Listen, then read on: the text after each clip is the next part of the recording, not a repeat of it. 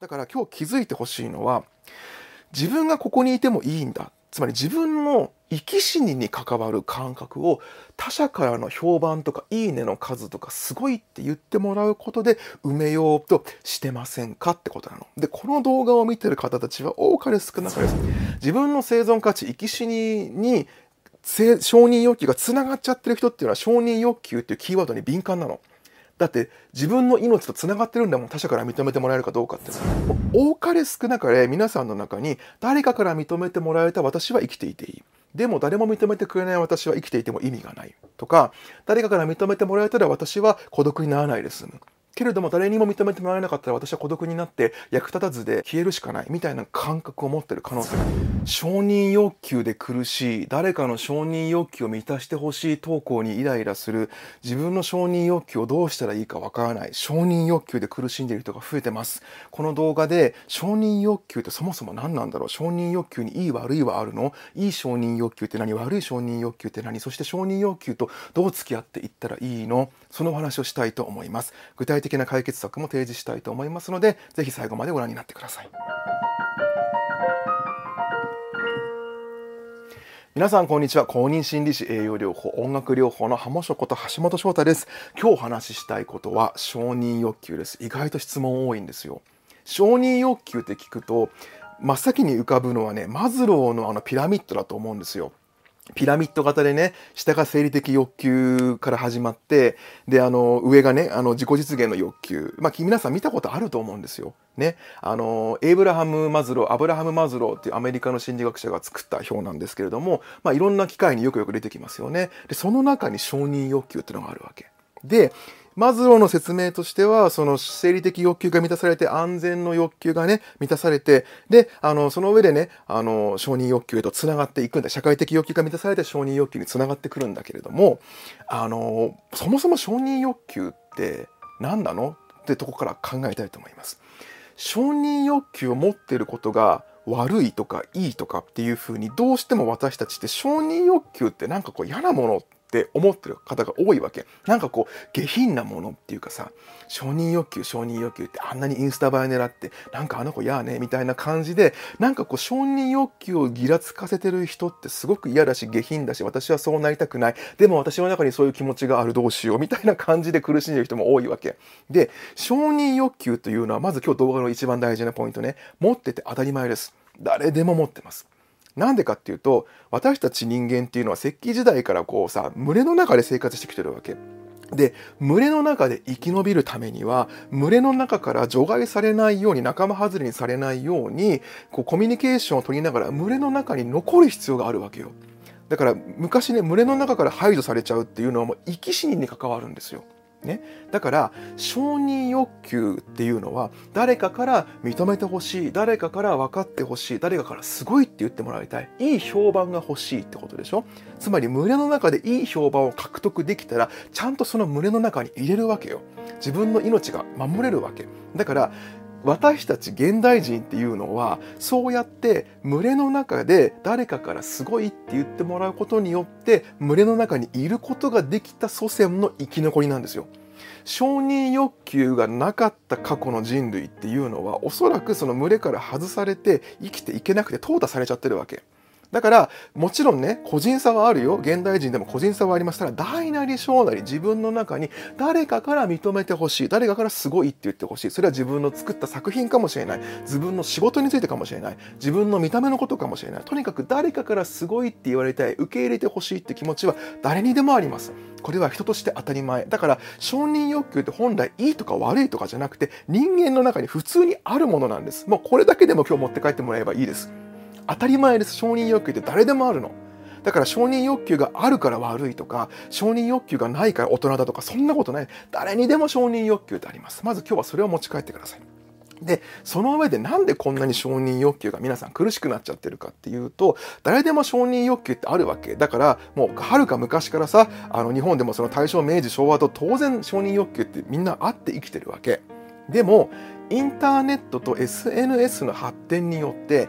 簡単に承認欲求を満たすことができるようになってくるんだよね。写真の撮り方とか自分自身を世界にアピールすることによって「いいね」とか、ね、視聴回数みたいな感じで承認レベルが可視化できるようになったってのがあるんですよ。そう。だからあの簡単に承認してほしいっていうその仕組み土台がインターネット上にできてるしかつそれによって誰かの評判具合を可視化して見ることができる。可視化されてしまってるってこと。だから誰かと比べることによって自分が承認されてないような気持ちによりなって苦しんでる人も増えてるというのがあの起こってます。うん、つまりインターネットがこんなに発達する前だったら別に自分が承認されてるかどうかっていうのはそんなにあのはっきり分かるものではないしなんとなく雰囲気であ私って役立ってるな受け入れられてるなとかあこの前すごいって言ってもらえたよかったなんていうふうに住んでたものが今インターネット上の,、まあそのインスタグラムとか、まあ、ツイッターとかそういう SNS なんかを見るとリツイートの数とかいいねの数とかで可視化されてるんだよね。で当然その投稿主っていうのはその数が増えていけば増えていくほど承認欲求というものは満たされるし一方で誰かと数字で比較できるわけよ。だから5000いいねもらっても1万いいねもらってる人がいてしかも同じようなテーマだったらあ私って承認されてないってなっちゃうわけ。こんな風に数字で比較できるようになっちゃった可視化できるようになっちゃった世界ほんの一部なんだよ。でもそれを毎日毎日見てるとやっぱり自分ってなんか足りないんじゃないか承認されてないんじゃないかって気持ちになって苦しんじゃうってことも一つはあります。うん。だから承認欲求って言葉があのすごくねあの現代こう広まってるし承認欲求っていうことを意識する人が増えてきてるんじゃないかなっていうふうに私は思うんですね。で先ほど悪い承認欲求はないんだよって言ったんだけど確かに悪い承認欲求はないんですただ承認欲求のモチベーションがどこにあるかっていうのが大事なのあのね、それこそあの安心安全とか生理的欲求とか社会的な欲求を満たした上での承認欲求つまりゼロからプラスに向けての承認欲求だったらいいのよ。健全なんです。健全じゃない承認欲求病的な承認欲求というのがあってそれは私がここで生きていていい。自分には価値がある。自分はこのままでも生きていていい。ここにいていい。大丈夫っていう感覚を自分で埋めようとせずに誰かからの評判で埋めようとする。つまり誰かからの承認によって自分の生存自分の生存理由を埋めようとする人が危険なんです。でなんでこんな感覚を持ってしまうかというとどうしても辿っていくと幼少期からやっぱりスタートはしますね。うんまあ、親子関係の問題において、まあ、毒親じゃないとしてもそのままの自分でいいよっていう感覚をあまりもらえなかった。ね、あるいはその小学校中学校ね同級生の関わり先生との関わり社会人になってからもつまり頑張ったりすごいねって言ってもらったり誰かの評判をもらえた時は自分が生きてる感じがするんだけれどもそのままの自分役立たない自分ただ漫画読んでる自分みたいなのってこう良しとされなかった感覚が自分の中にある人っていうのは誰かから承認を得た時にだけ私って生きていていいんだここにいていいんだって感覚を持ちがちです。だからまあアダルトチルドレンとなんて言われる人たちも実際そうだし別にその親子関係に何か大きな問題があったわけではないんだけれどもなんかこう自分がこ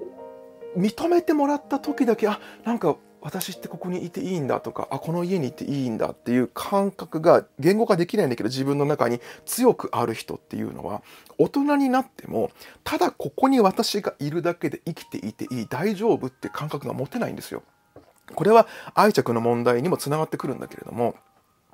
私は私でここにいていいっていうのはつまり自己肯定感なんですね。だから詰まるところ自己肯定感が低いってことがつながってくるわけ。自己肯定感が低い人は承認欲求が強くなります。つまり自分で自分に OK を出すという自己肯定感の力が低いから他者から OK をもらいたいわけ。他人から OK って言ってほしいの。他人からすごいねって言ってほしいの。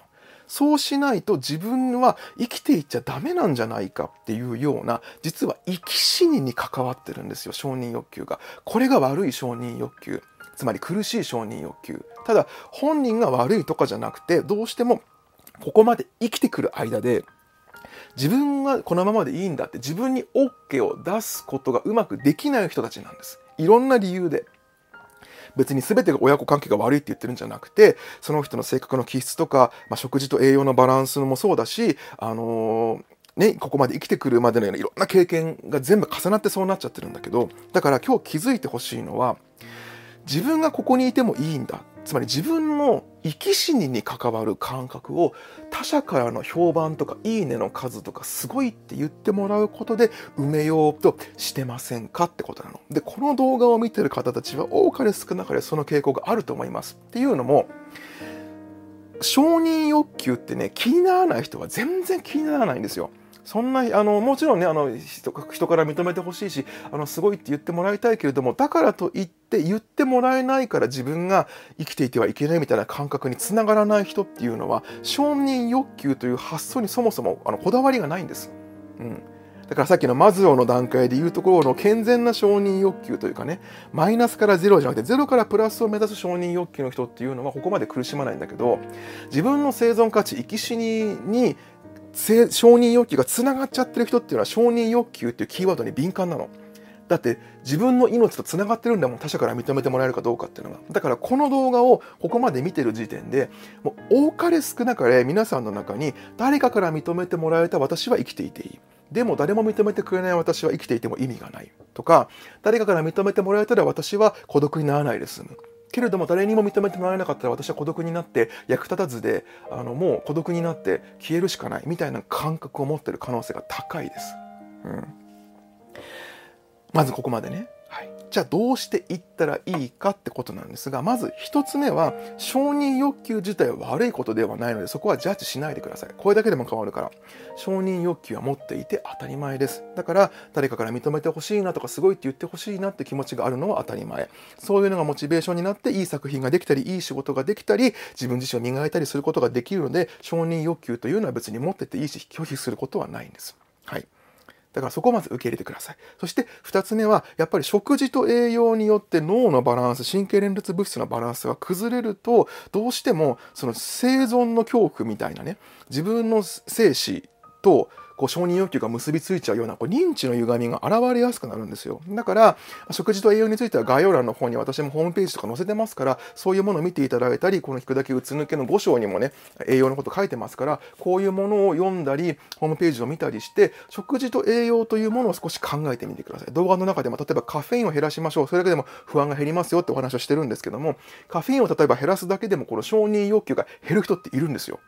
うん、不思議でしょ？つまり不安を埋めるために誰かからすごいって言ってもらうってことを利用してたのね。でもこの不安の大元が消えたらすごいって言ってもらわなくても大丈夫になる人とかっているんですよ本当に。だから今日は詳しく話さないけども食事と栄養肉体のアプローチも取り入れてください。これが2つ目。で3つ目なんですけれどもここまで説明してもそれでもやっぱり承認欲求止められないって人が多いと思うんです。でそういう人は一回徹定的に承認されるように頑張ってみるっていうのもおすすめですだから、誰かの投稿を見てなんかこんなさ、承認欲求バリバリのさ、インスタ映えの投稿なんかして、なんかやーね、みたいに思っても、そこに反応してるってことは自分もしたいんじゃないかって可能性があるわけ。だったらやっちゃおうよってことです。ん。徹底的にあの承認されるように頑張ってみる仕事を頑張ることかもしれないしあの承認されるようにこう抑圧しているのであれば我慢しているのであればその満たされたいつまりあの他人の評判で満たされたいもっと分かってほしい私のこと見てっていうのをもっと一回徹底的にやっちゃうっていうのも手ですね。そこまで徹底的にやると、あれでもこんなに一生懸命やっても私って満たされないな、おかしいって気づいてそこで初めて承認欲求の捉え方が変わってくるから、一回行き着くとこまで行かなきゃダメっていうのはあります。実際私も頑固で、あの、承認欲求によってその自分の生き死にを埋めてきたタイプだったから、徹底的に承認欲求を満たしてあれでも私って全然苦しいし変わらないじゃんってところにたどり着いたからこそこのお話ができるんですよね。ただそれも徹底的にやったっていうのがあるので今日このここまでのお話を聞いて納得ができない方っていうのは徹底的にその承認欲求を満たしてしまうように頑張ってみるっていうのも手ですね。うん、そしてその承認欲求を満たした先に何があるのかそこが大事なところなんだけどねそれを自分の中で実際体感するってことです。それもおすすめです。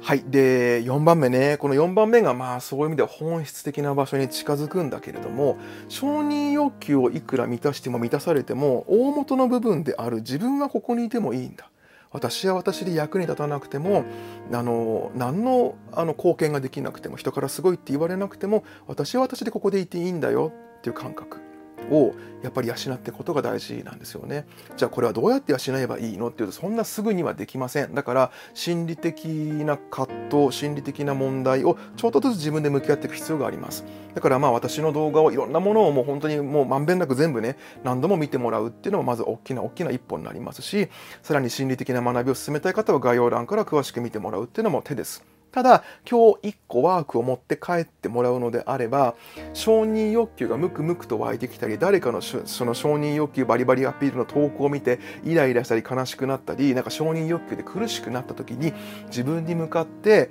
でもねそのままの自分でいいんだよそのままの私でいいんだよ。あなた今まで一生懸命生きてきたじゃん。私はそれ知ってるよ、うん、そのままでいいんだよ。って響かないにしても自分に言ってあげてほしいです。響かないにしても。そんなこと言ったってさって多分抵抗するんだけどそれでもいいから自分に向かってでもここまで一生懸命生きてきたよねって、うん、そんなにさ誰かからすごいって言われなくたってここまで生きてこえたじゃん。それだけでもすごいよ。すごくない？って自分に言ってあげてください。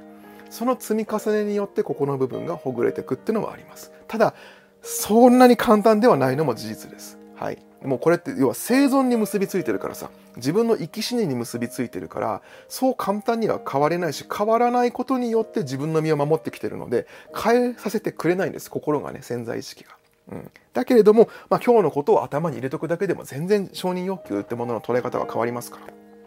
で、その上で、ちょっとその、付け焼き場、付け焼き場なんだけれども、SNS をちょっと離れるっていうのも大事ですよね。承認欲求であまりに苦しい場合には。ツイッターとかインスタグラムはあのスマホで見ないと。どうしても見たいんだったらデスクトップパソコンからアクセスするようにしてスマホからはアプリを消すとかね。そんな風にこうインターネットから距離を置くっていうのもまあ一つあの付け焼き場というかね対処療法対処的なアプローチになるんだけれども